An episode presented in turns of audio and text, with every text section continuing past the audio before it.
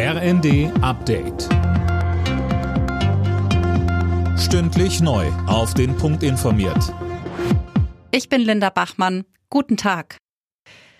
Kurz bevor sich der Angriffskrieg gegen die Ukraine zum ersten Mal jährt, hat sich Russlands Präsident Putin an sein Volk gewandt. In seiner Rede zur Lage der Nation warf er dem Westen einmal mehr Lügen und Aggression vor. Am Nachmittag wird sich dann US-Präsident Biden bei seinem Besuch in Polen äußern.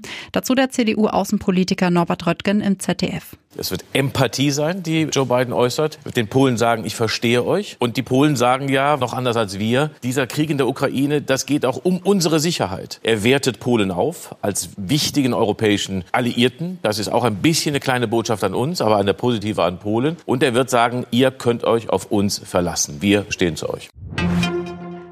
Bei einem Besuch im türkischen Erdbebengebiet haben Außenministerin Baerbock und Innenministerin Faeser den Opfern langfristige Unterstützung zugesichert.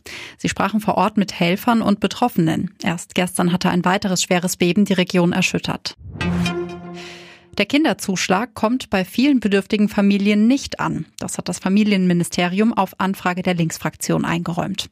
Sücke Röhling geschätzt gehen zwei von drei Familien trotz Anspruch auf das Geld leer aus. Ja, und zwar vor allem, weil sie einfach nichts davon wissen. Insgesamt hätten rund 2,3 Millionen Kinder Anspruch auf den Kinderzuschlag. Im Dezember wurde die Leistung aber nur für knapp 800.000 Kinder ausgezahlt. Für ein reiches Land wie Deutschland ein Skandal, meint die Kinder- und Jugendpolitische Sprecherin der Linksfraktion Reichineck. Sie fordert deshalb vereinfachte Einkommensprüfungen und eine Infokampagne, damit die Betroffenen über ihren Anspruch Bescheid wissen. Softdrinks enthalten in Deutschland immer noch zu viel Zucker. Zu diesem Ergebnis kommt eine Studie der Münchner Unis. 2015 hatten die Hersteller zugesagt, den Zuckergehalt bis 2025 um 15 Prozent zu senken. Bisher ist er im Schnitt aber nur um etwa zwei Prozent gesunken.